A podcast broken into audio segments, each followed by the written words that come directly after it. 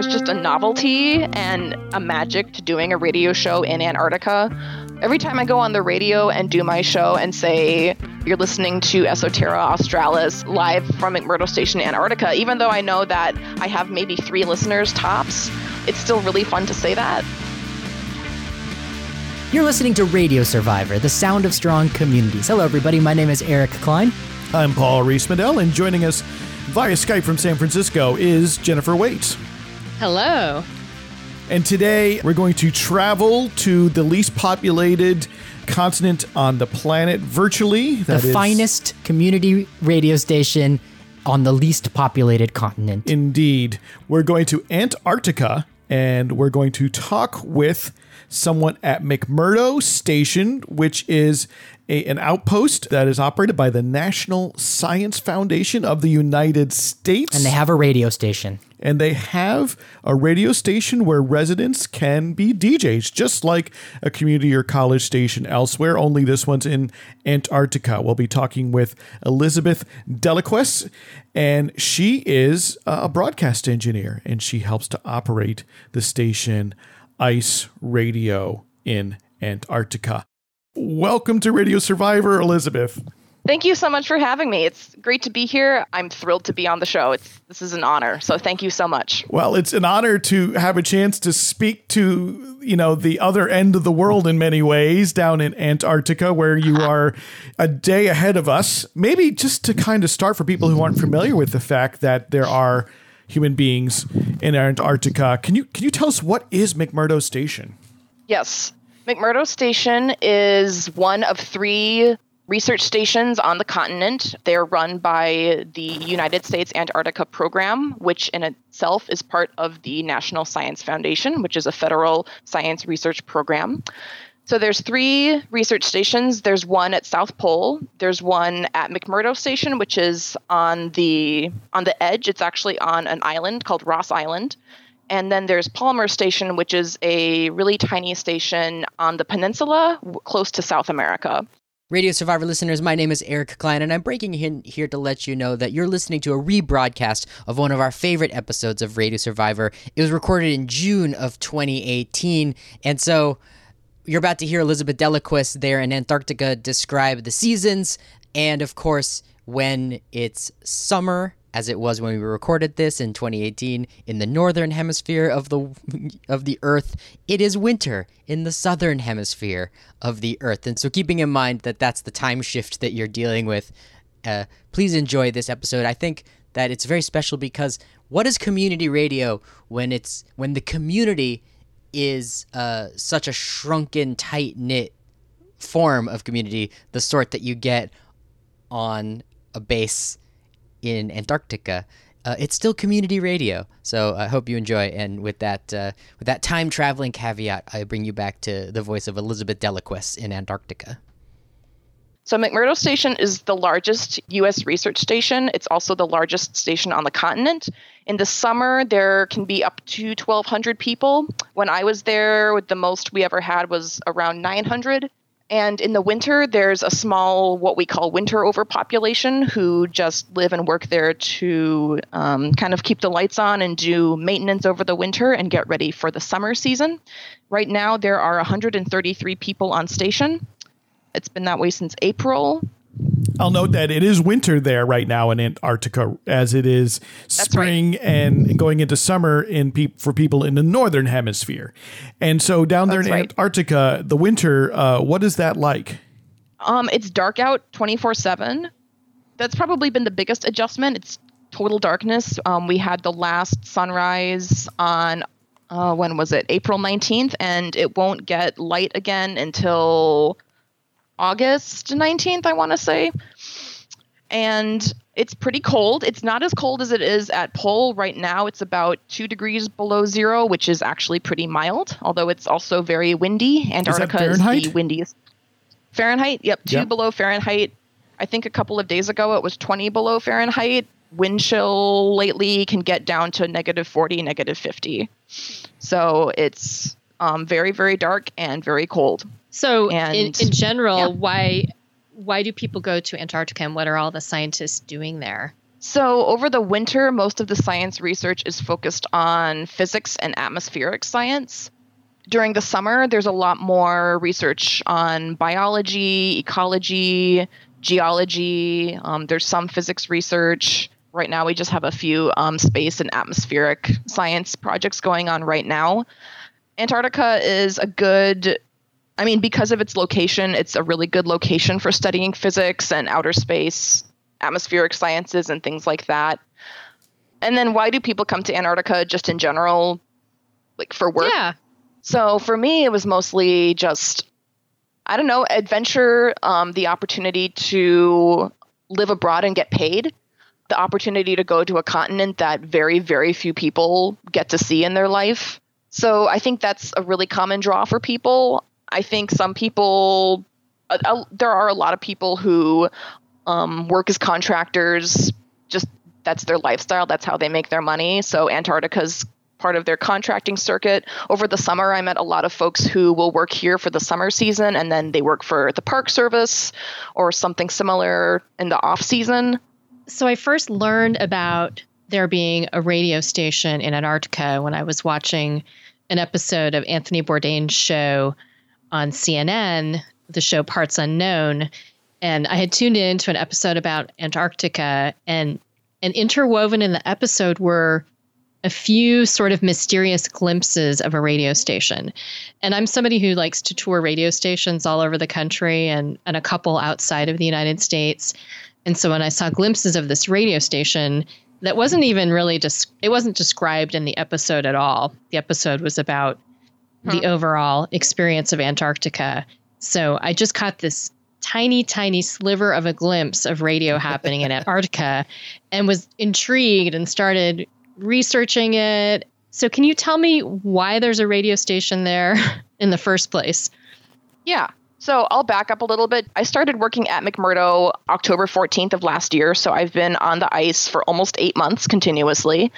I was a communications operator for the summer season, which is like, it's basically field camp dispatch and then i've been the broadcast engineer since february and i will have that job until august and then i'll have a six week break back in the states and then i come back for another season next summer also as the broadcast engineer. So if all goes as planned i'll be on the ice for um, 14 months with a six week break. Okay why is there radio in antarctica? Um, so my understanding is that the station has been around since there's been a station in some form or another since the 1960s. I'm going to quote from this article from the Antarctic Sun, which is the online newspaper of the United States Antarctica Program. Um, so this is me quoting then editor Peter Rejcek. The original radio station was on the air as early as 1963 under the call sign KMSA, according to Billy Ace Penguin Baker, a retired Navy radio man who, between 1962 and 1980, spent four winters and 15 summers in Antarctica as part of Operation Deep Freeze. Operation Deep Freeze is the U.S. military's um, continual support of science activities at um, McMurdo Station.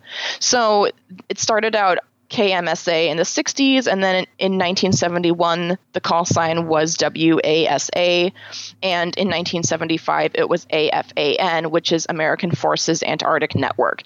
So the radio station has evolved, kind of has kind of as the station has evolved. Um, the McMurdo started out as a naval base in the in the mid 1950s and it was under the U.S. Navy was the primary supporter and operator of McMurdo Station until 19 in, until the early 1990s.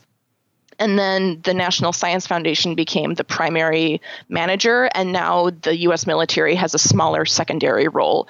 So historically, the radio station has been around, um, I think, primarily as a morale booster um, for servicemen who were working in Antarctica, and it it still has that role to this day. And even though the National Science Foundation is now the primary manager of the station, the military still has a pretty big role in managing ICE radio and our radio and TV infrastructure because it's kind of been grandfathered into that system. And this is Does Eric, that make sense? Yeah, and this is Eric Klein here at Radio Survivor, and I think it might help the listeners to get a mental picture. Uh, for my part, out of complete ignorance, when McMurdo Station, the word was uh, conjured in my mind uh, a building in the snow, and I'm looking at McMurdo Station photographs on the internet, and it's clearly like a it's a small town. It's a large amount of buildings Sure. with roads. So the radio station where you work in Antarctica,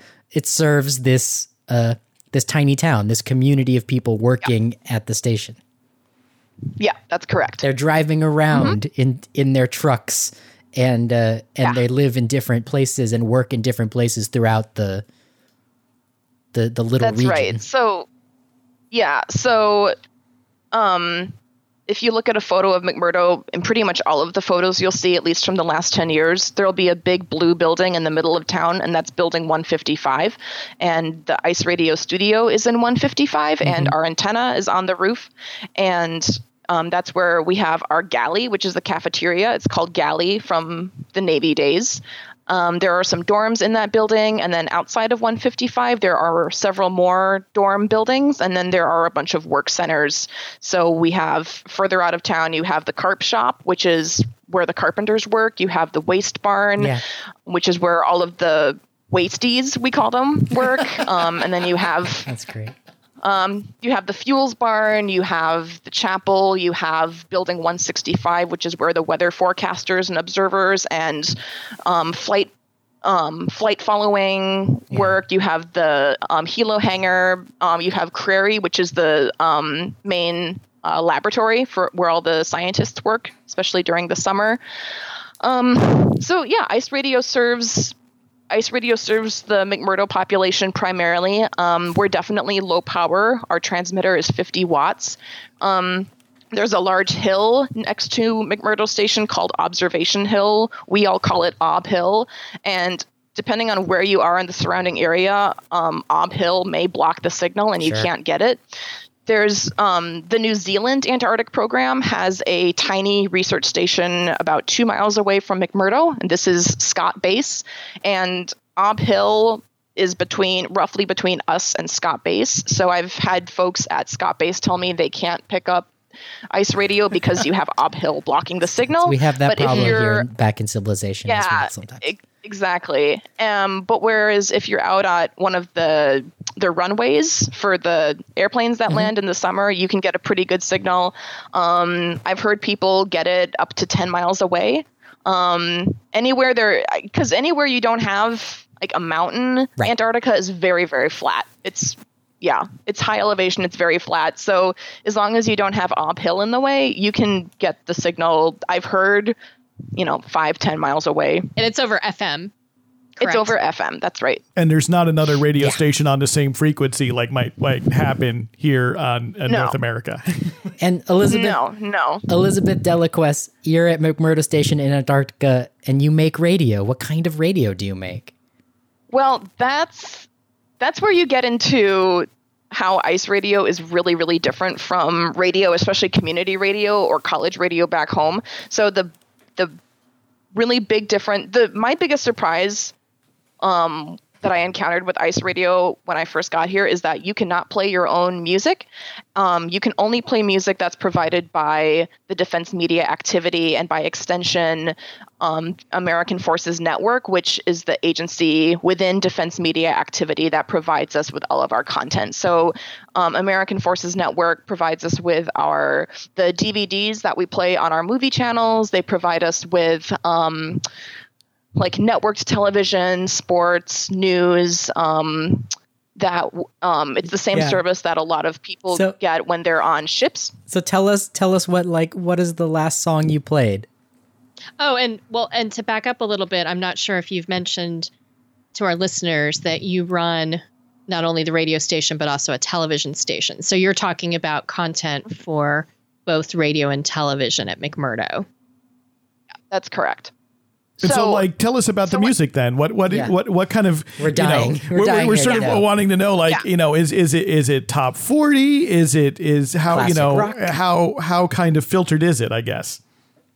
Okay, so we have we have three sources of music. We have um, content that's in our automation system, and that's stuff that DJs can play as well. It's mostly, um, let's see, if I broke down the music, it would be mostly. Let's see, we've got oldies, we've got classic rock, we've got like hard rock from the 80s, 90s, 2000s. Um, we have a lot of pop, we have a lot of hip hop, we have country, we have a lot of country. Um, so that's what's in That's our. So these would be like kind of- recognizable songs to most people, things that, they, that you'd be familiar on commercial radio, you know, kind of anywhere. very, yep. but there's not yep, going to be a lot of underground stuff, I guess.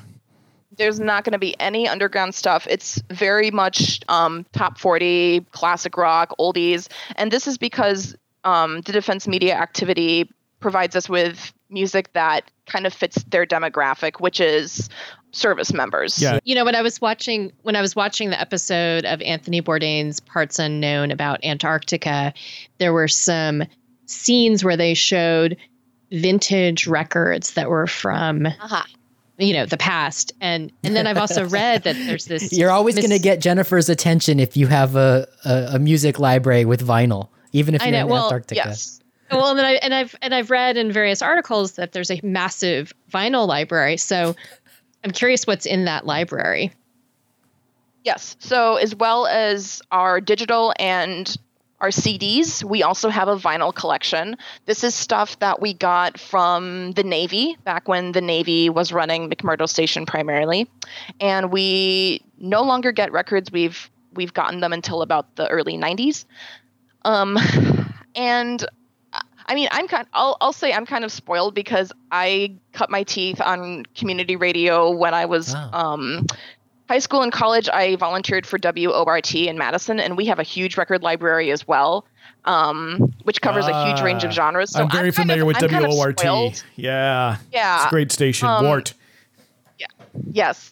But our vinyl library is pretty great too. We have a lot of, and we have a, a slightly wider range of um, genres in the vinyl library. So, as well as having a lot of classic rock and pop and country, we also have a small classical collection. Sure. We also have some, we have some Latin music. And we have a collection of religious music. And then we also have things like um, sound effects and um, six hour long Elvis Presley specials and um, So kind of, is like, like really the Elvis weird, Presley unexpected special? stuff. Was that something like that's like something provided for broadcast, right? That's not like something you could have bought in a store, Yes. right? That was for specifically That- for yeah. like Armed Forces Network or something like that. Neat. Yes, that that's correct. And I can send you um I, later on. I don't know what extra material you want. I can send you a ton of photos. I've got links to the Antarctic Sun. Um, but yeah, I can send you a photo of our records. They all have um, American Forces Radio and Television Service stamped on them. Yeah, please do. A lot of the older Oh, yeah, a love lot of the older records have sleeves that say property of the United States government. So yeah, these are specifically published for um, um, for use the on American the network. Forces Network. Yeah, so that so you're allowed to, in addition to the CDs that you have and and the music that's supplied over your automation system, you're allowed to play all this vinyl too because it's part of the official uh, bank, the official repository, if you will. That's fantastic. that's Vintage That's Armed exactly Forces radio vinyl. And and do DJs take Yeah. much advantage of the vinyl? Does it get played very much? Really? the vinyl gets played a lot. Usually, every summer, there's at least one or two shows that are completely vinyl. Um, my friend Zach has done an all vinyl show for, I think, at least two or three years called the Vinyl Frontier.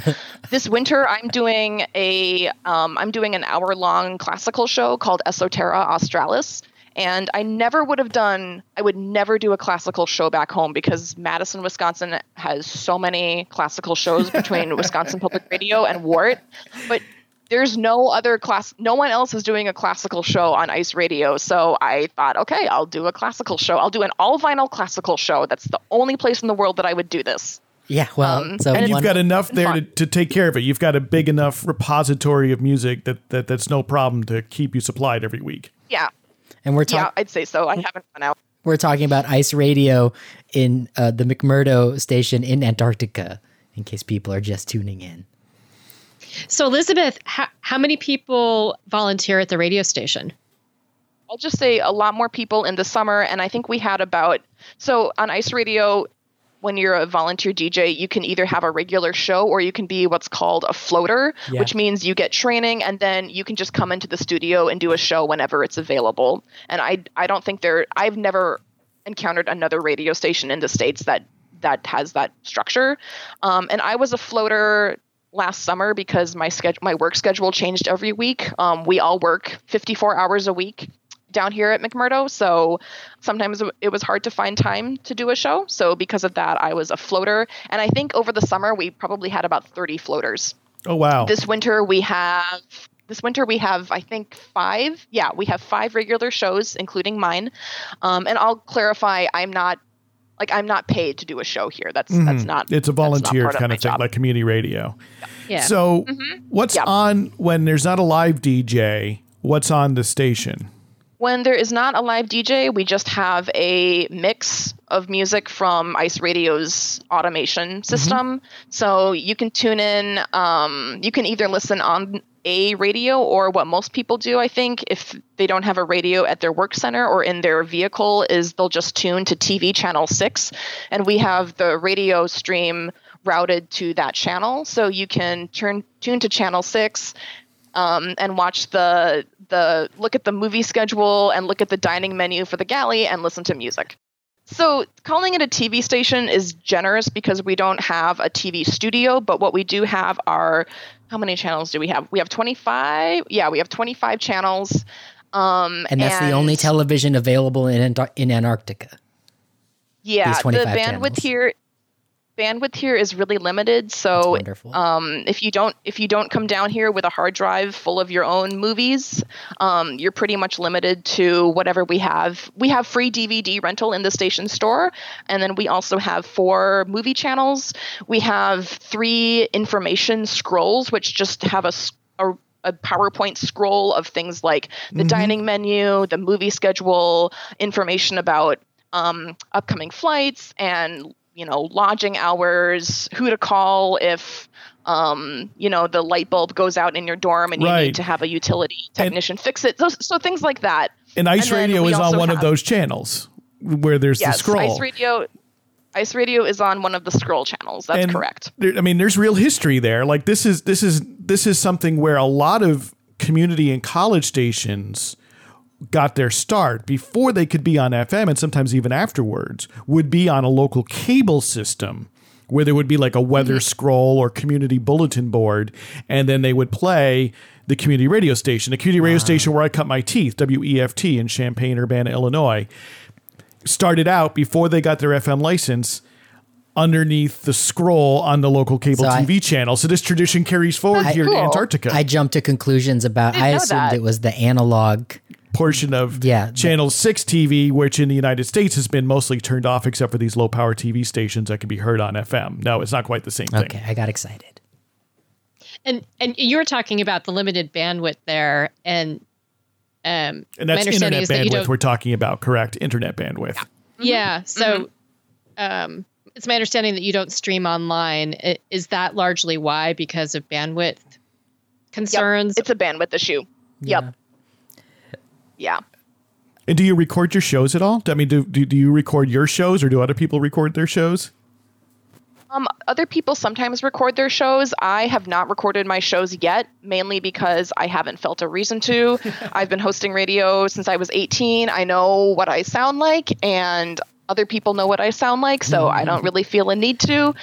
Um, having said that, I did record. Um, I did an interview with um, uh, a gentleman who works here in the summer who is kind of our he's like our big music guy he organizes or helps organize um, the new year's eve summer music festival and so i had him on ice radio and did a little interview with him about that um, and this is really tentative Please tell us more about the Summer Music Festival in McMurdo Station, Antarctica. Okay, well, it's called Ice Stock. It's been going on for a couple of decades at least. And it takes place on New Year's Eve. There's usually a, at least 10 acts. This year, I think there were 10 or 12. Um, I was only there for the first half and then I had to go to work, but the part that I was there for was really, really fun. Oh my gosh. And Are these people um, are the axe people who are already there as as volunteer or as workers? Okay, Yeah. so And- these are just it's talented all people. volunteers. And is this music This is just festival in townspeople. Is this music festival in Antarctica broadcast on your radio station? You know, it it wasn't this year, and I don't know if it ever has. Uh-huh. Um, it could it could probably be recorded, although Yeah. the defense me- defense media and activity Right. defense media activity and the national science foundation are really really cautious about copyright understandably Yeah. so Understandable, could- yeah. The idea of there being a live music festival in Antarctica and there being a community radio station in Antarctica, I, I wanted to marry the two. I couldn't help mm-hmm. myself, mm-hmm. but I apologize. Sure. Oh, it's, Oh, yeah. a, it's a logical question. yeah oh i was just going to say i'm not sure if i would go quite so far as to call ice radio a community radio station Sure. just because it doesn't fit the format of a community radio station back in the states but i do think it it kind of fills that role a little bit but Oh, just because it's managed by the defense media activity and the national science foundation as opposed to um, like a local nonprofit or a, a university it's it Sure. doesn't really fit that definition Sure, it's very Um, unique. but I, all- I see what you're because- saying It- Because you yeah. guys have uh, volunteer DJs Yeah. who contribute uh, on a rotating regular basis, they they have to follow a certain Yeah. set of rules. That's But a- you can, but you get to pick your music right Yeah. f- from amongst what's available to you, right? You still program your show. There's no rotation. It doesn't sound like commercial radio, does it? well, No, not really. So I'll, I'll clarify. You have to you have to play what the music that the DMA provides you. Right, But yeah, you can do defense if and media you- I mean, right? Yeah. If you get if you get permission in advance, you can do music. You can do a live performance that's like Ooh. public domain music. For example, I have a friend here. This hasn't been planned yet. This is something I'm hoping to pull off in the next month. Um, I have a colleague here, um, one of the firefighters who plays the vibraphone, and he's very, very talented. And he can play classical compositions, and he's also um, composed his own music. And um, because his music wouldn't be, um, it would either be public domain or it wouldn't be copywritten um, I could have him in the studio and do a live vibraphone performance, which is something I'm hoping to do later this month. Um, and then people will also do interviews. I have a friend um, who's who comes into the station and plays music probably two or three times a week. And um, he did an interview recently with one of the janitors at McMurdo and one of the um, waste technicians at McMurdo and just asked them things like, what's it like to be a janitor? How does the waste system work? So even though um, we can only play the music that's provided us. I think there's still a fair amount of space to be creative. Um, and as long as you don't put your, especially if you don't put your content online, which is another thing, we're not allowed to put our recordings online Right. for um, for copyright reasons. And does that, you know, I'm really interested in radio history, especially thinking about the fact that there's been a radio station there for 55 years or so in Antarctica. In Antarctica at McMurdo. Um, are there efforts, you know, copyright aside, are there efforts to preserve? Are there recordings of you know some of these old shows that people did back in back in the 50s, or um, do you have archives of materials, uh, photographs, you know, or anything that represent the history of the station? Do you do you know anything about that? To my knowledge, there hasn't been a formal effort to do any kind of archiving or preservation. I do know um, if I dug through the Antarctic Sun photo library, I could probably find some older photos. I know the station because it's existed under it's it's evolved. It's existed under various call signs and frequencies, as I said earlier. Um, and I'm pretty sure I could find some of that on the Antarctic Sun photo website. And by the way, that's a public website. Anybody can go there and, Cool. and search around. And it, it's a really I'll send you a link after this interview. And I definitely recommend going there. And it's a good way to learn more about the United States Antarctica program as well. So there's definitely a little material on there. There's the Antarctic Sun article that you sent me, Jennifer. That one's a really good resource um, that kind of briefly touches on the history, um, but gives you a pretty thorough outline. But other than that, I don't. If there are any recordings from the radio station itself, I I don't know of them. I would guess probably not. Other than the shows that people occasionally record, um, no. I mean, we don't have um, we don't have an air check system. We don't have a an internet archive like a lot of radio stations do because Right. of bandwidth. Right. And we are talking with Elizabeth Delaquest, who is in Antarctica at McMurdo Station.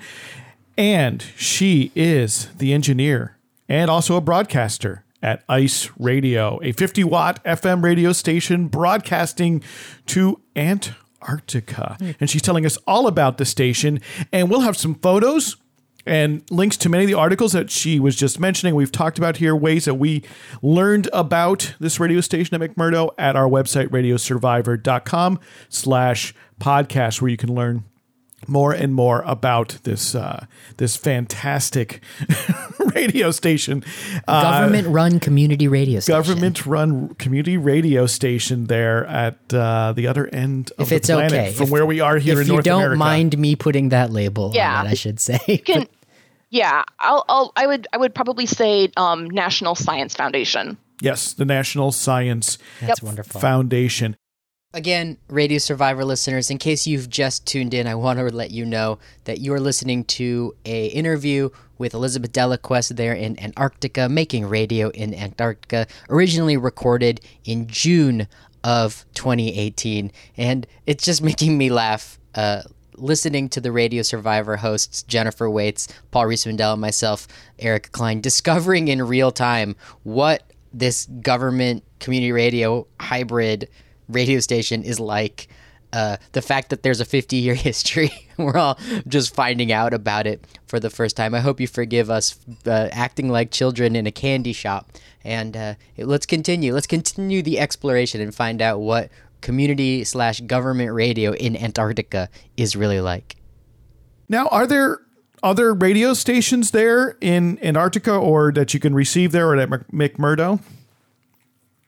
There are two other radio stations. They are um, they broadcast entirely American Forces Network programming. So Ice Radio is the only one of the three that um, has volunteer DJs. And is that on FM as well? That's on FM. And Yep. does that come in via satellite or are you getting it like uploaded via the Yep. internet? It comes in via satellite. It comes it comes in via satellite. Well, and I'm curious Sure. if you Yeah. if you pull out a radio and and scan through the AM or FM dial when you're in McMurdo, can can you hear anything beyond these three stations? Um, I've scanned through my shortwave radio, like flipping it to FM and scanned through it, and I've never heard anything besides the three radio stations, the three FM radio stations. I should clarify. Um, I've never even tried AM. That's a that's a really good point. Maybe I have. I can't remember. Um, now, if you if you go to shortwave radio, you can pick up. Let's see. I've picked up the. Well, okay. Let me back up. So on my little shortwave radio set, I have not picked up anything. Um, I haven't tried this winter, and propagation might be better now that the sun is down all the time. Now, when I worked in MacOps as a communications operator, late at night when I was working on night shift, I would just sit and um, be ready to pick up the VHF or shortwave radio if a field camp called me for an emergency or for flight information or something like that. And every now and then, usually at about two or three in the morning, I would hear really, really garbled um, Indian pop music and Pashto language music coming from a shortwave radio station in Aligarh in northern India. How romantic. From All India That's great. from All India Wow. Which is a shortwave station. And then if I change, if I tuned the radio a little bit, I could actually get a pretty good signal um, from this Indian shortwave radio station. Um, so listening to short, listening to live shortwave radio from India in Antarctica um, in the middle of the night when you've got the midnight sun, there's no darkness, it's light 24 seven in the summer. Um, that was pretty fun. Yeah. So shortwave radio, shortwave radio is a whole other I mean, I can like I could do a whole other interview about shortwave radio in Antarctica because that's um do you have pretty interesting there? as well. Are there, are there folks who, who do who do any amateur radio down there? we We do. Um, I have a general license, which I rarely use. We do have a ham shack. There are a few other ham radio operators here right now. I had a friend here this summer who was really into it, and we did play around with the ham radios, ham radio shack up there. We weren't able to reach a lot of people. Um, again, I think propagation propagation is kind of problematic at times. In Um, Antarctica. Could, could you? Now, who could you reach? Could you reach people in, in the southern hemisphere, maybe in New Zealand or or in somewhere like Yeah, Argentina? we briefly got a hold of somebody who I think may have been in probably it was probably in Argentina. It was somewhere in South America. I will say so my my best shortwave radio memory from this summer, besides hearing um, Indian pop music live from a shortwave station in India, was when we did. Um, it's a tradition that we do in MacOps where we will have the McMurdo Christmas Choir. So that's a small group of folks from McMurdo come into the communication center, um, the MacOps room at McMurdo, and then we'll do a live um, broadcast of Christmas carols on shortwave radio, and we'll have groups of people from field camps stationed around the continent tune in and listen to us sing to them, and then they'll get on shortwave radio and sing back to us. so we'll have all of these we'll have all of these scientists and contractors singing Christmas carols from research camps in the Wow. area. We had folks from we had folks from South Pole singing to us, um, and then we had a guy um, who's a one of the grantees who was here who's really into ham radio was telling us that um, he let folks on um, the American the ARRL I forget but you Oh, know the- the ham radio Radio Relay League. you know what I'm talking yeah, about. the American you. Radio yeah. Relay League. Yes. Yeah, he let them know about this broadcast, and apparently there were folks who tried tuning in, and they could hear us from like Sweden. Um, I think someone from Germany um, told him that they could hear our Antarctica shortwave Christmas Carol Wow. extravaganza broadcast. That's wonderful. So that was that was fun, and I never thought, I never thought, and I will never, I don't think I will ever top this. emceeing a um, Christmas Carol show on shortwave radio for field camps in Antarctica. I don't think I will ever top that. Yeah. Heard by was people in fun. Sweden and Germany. You're listening to Radio Survivor, and Jennifer Waits, you set up this interview with Elizabeth Delaquest because Elizabeth works at the radio station in Antarctica at McMurdo Station. I want to make sure that because we have we have gone so deep into our love of all things radio. I wanted to make sure we get back to uh, your questions that you had set up about this radio station. Well, and and also I don't want to. Um, uh, there's something on my mind because uh, you know the whole reason Right. I learned about your radio station was through watching Anthony Bourdain's Parts Unknown, and today, the day that we're recording this interview, this morning we found out that he that he died. And uh, this conversation we're having today was many months in the making. So it, it's it's an odd and eerie coincidence that that he died on the day that we're talking to you. And it's pretty incredible that he was given access to the radio station. Um, there were little glimpses of of the station in his episode, and it looks like he was on the air as maybe a guest DJ, picking out some records to play. Um, and I know I know you weren't at McMurdo when he stopped by, but what have you heard about his visit and particularly his time at the radio station? I haven't heard a lot. My friend Romano, who's, if you watch that episode again, Romano's the guy who's in there with him. I think Romano had kind of a mixed take on him. Um, I think Romano kind of thought that he was sort of cocky and arrogant because he's from New York City. And um, I don't think, I don't know that he had the best impression of him. But my friend Doug, who is a um, production, is Doug a production cook? Doug is a production cook at McMurdo. And um, Doug is probably Doug is probably on the radio like two or three times a week. Um, he uses the studio a lot, and I know Doug met him, and Doug had a pretty favorable impression of him. That's wonderful, Um, Cook to cook in that case, right? isn't it always? Yeah, yeah, And yeah. Elizabeth Delaquest. Well, I was just wondering if there was ever dedicated talk programming. Um, there is not. We have a five minute podcast from NPR, like a news update that we play every morning. So I will, I um, download it from NPR's website and then I put it on the radio station and then I run the same podcast for about eight hours. And then in the afternoon, I load up the next one, like the newest updated one, and then I and then I air that.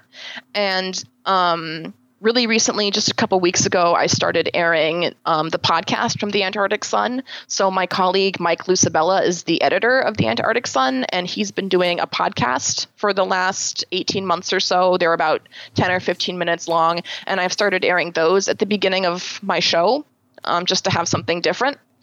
Um, those are the only podcasts that we play. How exciting! And, And- we're, we're looking forward to Minds are out. blown yeah, now that there is also the Antarctic Sun podcast. There's a podcast I down in check out check out check out the Antarctic Sun podcast. Pretty cool. But if I ever wanted to Um, hear uh, Ice FM's talk programming, where your guest, D- where your volunteer DJs who also work there at McMurdo Station in their day jobs are talking to their other their coworkers about what their jobs are like, I'm out of luck. That stuff is just out in the yeah, ether. I would have to. Yeah, you'd have to come visit me, or I- I'd have to visit you, and I'd have to play it from a thumb drive because Well- it's not going to go on the internet. well, I have a desire to hear uh, one volunteer DJ uh, interview their coworkers about their jobs in Antarctica, but I'll keep that. I'll Mm-hmm. keep that close to my chest. And, you know, we haven't.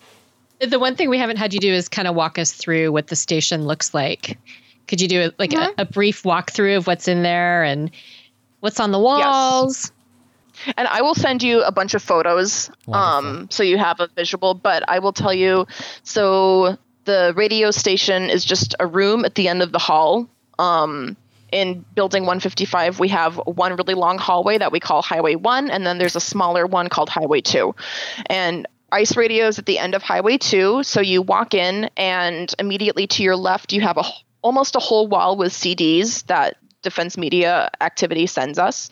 And then immediately to your right, you have another shelf with CDs. At the back wall, um, as you come in the room, there is a wooden wall that's covered in artwork and people's signatures. So people will draw on the wall, people will sign their names, people will write their DJ name and their show name. Um, that's pretty cool. That sounds like Um, a college then- radio station to me, or a community Yeah, radio yeah, yeah. station. Yeah.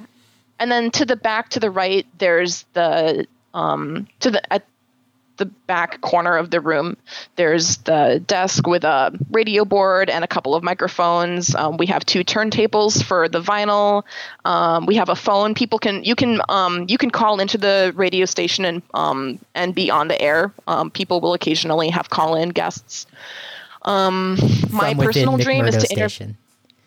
Station. My personal dream is to interview David Attenborough. I want to interview David Attenborough on Ice Radio so bad, and I can't figure out how to contact him because he's David Attenborough.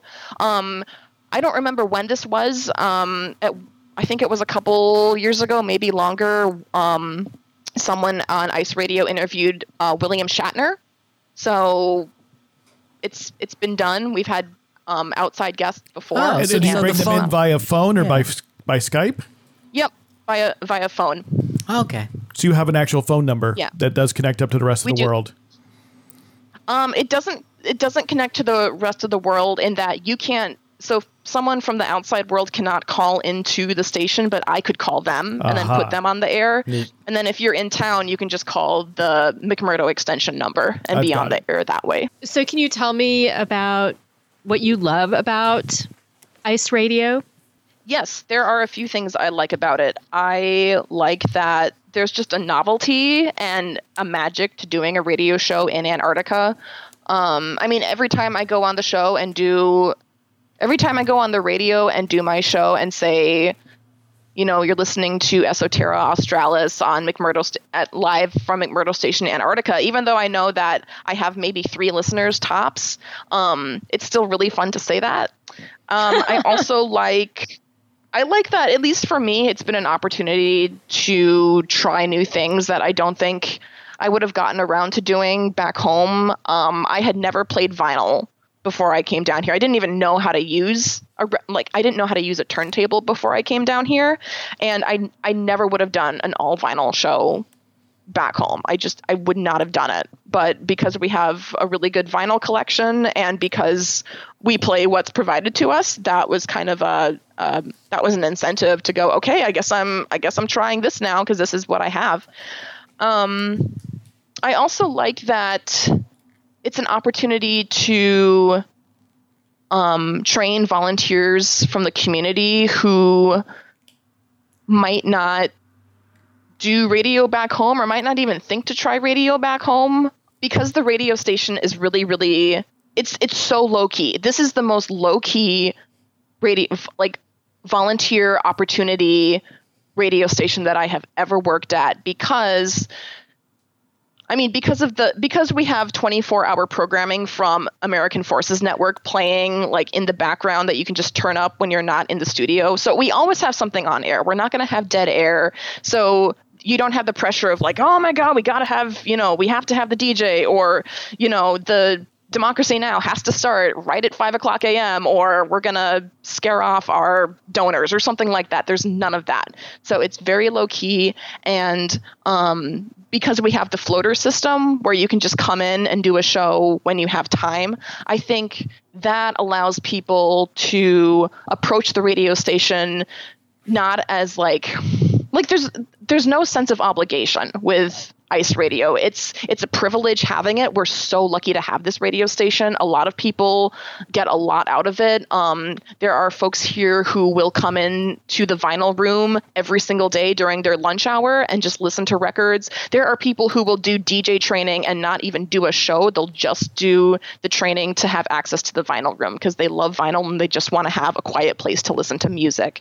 So i think the fact that it's it's structured in such a way that um, it's tr- it's it's a morale booster, and I think its primary its primary role as far as serving the community is not necessarily like bringing you all this you know crazy um, underground music or bringing you underrepresented news. Like we're definitely not in the business of of politics. We're definitely not in the business of you know exploring controversial ideas but we are it's it definitely exists to to brighten people's day to help people learn new skills um, and um, to allow people to kind of I think I think it allows people to approach radio in a really different way and in a way that they might not be able to do back home. I think the fact that you can get training to be a DJ and then you don't have to, you're not expected to immediately commit to a show is really, really nice. And I think that makes it a little more accessible to people.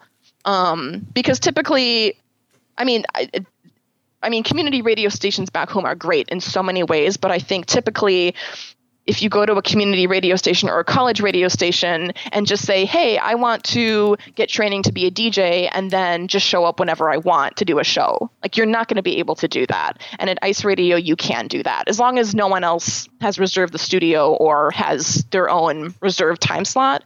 You can come in and you know if you don't if you don't tread on someone else's toes and you don't interfere with someone else's show you could be in there for six hours on a sunday. We have one day off we have sunday off. You could spend your sunday off hanging out in the radio studio playing records and you know you could do you could do like a grateful dead hour off the cuff. You could do a bunch of classical music. You could do you know two hours of latin I kind of got on my soapbox there. Was any of that useful? It was. We were all just smiling and nodding. So is is Ice Radio? Is that is that one of the? I hate to say this because it sounds bad, but is it one of the few creative outlets at McMurdo, or or one of the most obvious creative outlets, I guess, at McMurdo? Um, no. So everybody here works 54 hours a week, so about nine to 10 hours a day, six days a week. Um, most people get Sunday off unless they're working in fire dispatch or um, Mac Ops in the summer or in the galley. So the kitchen staff have really they have really different schedules. So we're we're kept busy. Uh, we all work really hard. Um, in our free time, we have the radio station. Um, there's a really nice craft room. Uh, people spend a lot of time there. We have a library during the summer. Right now, it's under um, there's they're doing some construction projects in the dorm where the library is located, so we don't have a library per se we have um, there's a little coffee house which is also closed down for the winter. We have free dvd rental at the station store. So people are um, there's a really good band room with a lot of musical instruments people can play. So no i mean i think people here are pretty good at entertaining themselves in their free time. Yeah. um, and we'll have like we'll have movie nights, we'll have open mic nights. Um, we had a science fair a couple of weeks ago, which was really fun. In the summer, we have a we have a huge um, alternative art gallery. We call it. So we're, I mean, Antarcticans are. Uh, we have sports leagues. We're we're a very resourceful bunch. We're a very creative bunch, and part of the reason why I like McMurdo is just people here are. Um, they're resourceful, they're hardworking, they're really creative, and um, they're they're quirky. People here aren't afraid to be quirky. It's not uncommon to, you know, walk into like the coffee house or a sports event and see someone wearing, you know, a full penguin onesie. Like I will sometimes wear my penguin onesie to Sunday brunch, or um, I like at Ice Stock there were a ton of people wearing costumes. Right. Um, so I think I think Ice Radio fits very nicely into the community as far as just being a really fun. It's a it's a morale booster. It's um, it's an opportunity for people to try like try being a radio DJ, which again is something that I think you have to. I think at a lot of college and community radio stations back home, at least ones that I've encountered, when you want to, if you want to get DJ training or learn how to run a radio board, you're expected to commit to the activity and commit to the station in a way that you don't have to with ice radio and that's not to say that you don't have responsibilities i mean there's a there's a form that all djs and guests have to sign that say you know i will abide by the rules Right. of the national science foundation i'm not going to swear i won't have alcohol in the studio etc so you certainly you do have to be responsible but you don't have to Yeah. you don't have to commit to a whole lot of time. Um, I mean, it's it's you know the the radio station is there for you. It's not like it's not that you have to be there for the radio station. That's, yeah, that's Yes, wonderful. It's well uh, said. That's cool. So I just want to thank Elizabeth Delaquest, broadcast engineer at McMurdo Station in Antarctica. Thanks for coming on the show. It, it's been so exciting for me having having been fascinated about this place for months now. So it it's great to have this insider tour of both McMurdo and the radio operations at Ice Radio there. Yeah, absolutely. I'm I'm so honored to be on the show. So I appreciate it a lot.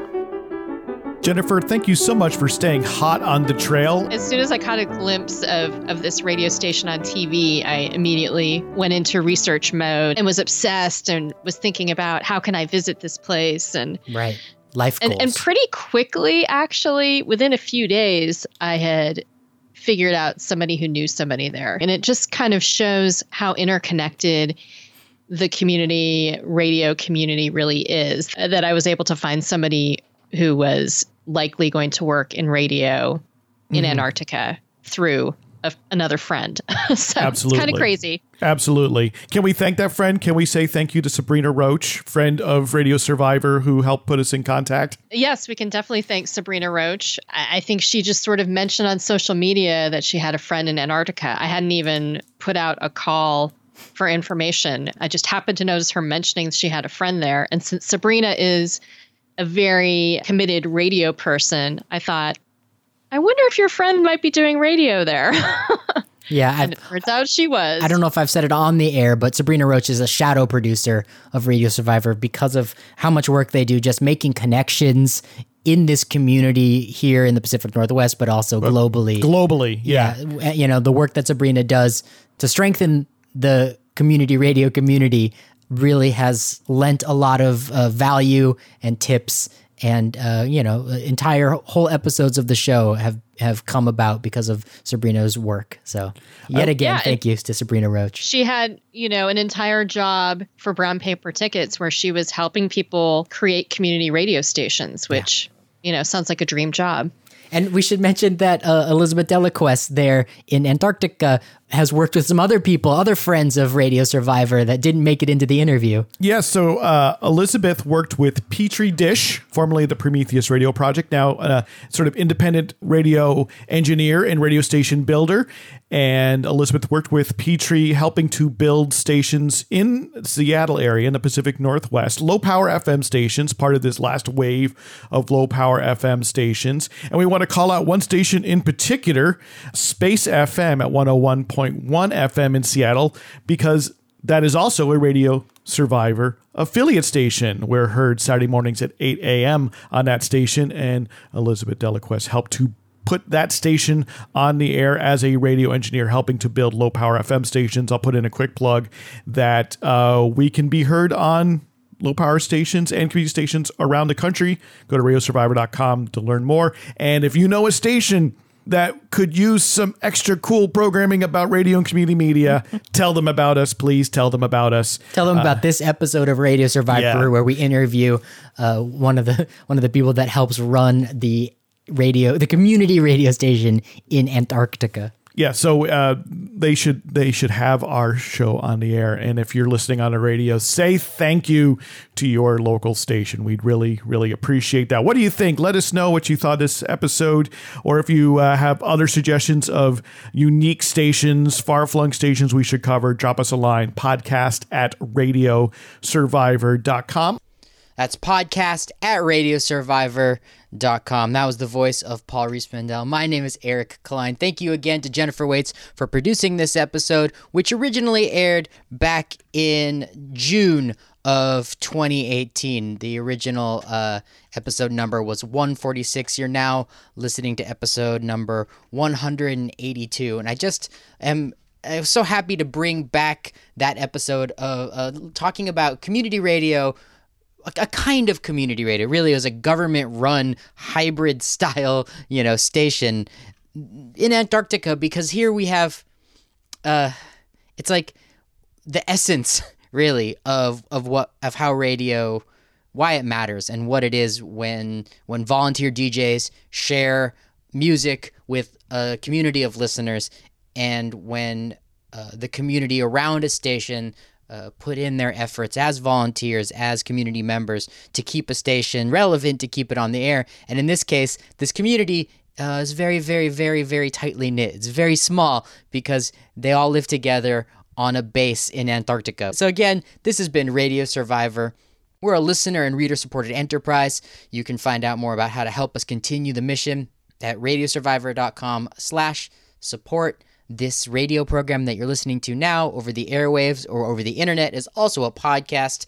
The original podcast version of this interview that you heard today with Elizabeth Delaquest uh, ran a little bit longer in the original internet version. If you'd like to hear the uncut internet version, that's available up on the website for radiosurvivor.com or subscribe to the podcast Radio Survivor, and you can always uh, get the next one for free in your podcatcher of choice with the few minutes that I have left here, I just want to like. There's something about this episode where we spoke to Elizabeth Delaquist there that still, now that it's been uh, eight months since it originally aired, it still just gets to me, and it it feels so connected to everything else that we've been doing on Radio Survivor in the past couple of years. I mean, we talked about shortwave radio with Elizabeth Delaquest, and then there was um, uh, many months later, we actually did an entire episode, Jennifer and I, devoted to shortwave radio and the enthusiasm around it. It's sort of an incredible radio technology because it allows uh, people to broadcast much farther across this planet than the other technologies we're used to. And uh, it, it's sort of waning in popularity. And so it's a really interesting thing to keep in mind since it also is really connected to the beginning of the history of radio and, and the reason why people broadcast on shortwave. You know, they're their motivations are very interesting and it really does sort of illuminate what radio is all about when you when you take a closer look at that kind of thing. And that's why I love this episode today of Radio Survivor about this radio station in Antarctica Ice Radio because when you when you look really closely at what's going on at Ice Radio this very uh, one of a kind place this very one of a kind radio station you can really see like why does radio exist at all uh, when it's community radio. Uh, it exists for people to both sort of share what they're excited about, but also to um, for it goes both ways. The people inside of the station sharing with the people outside of the station, and when you have a community like McMurdo Station, it just uh, it, it, sh- it shines a brighter light. Thank you again to Elizabeth Delaquest. Thank you again to Jennifer Waits. And thank you again to the listener. Thank you for listening again to Radio Survivor this week. Uh, see you next week.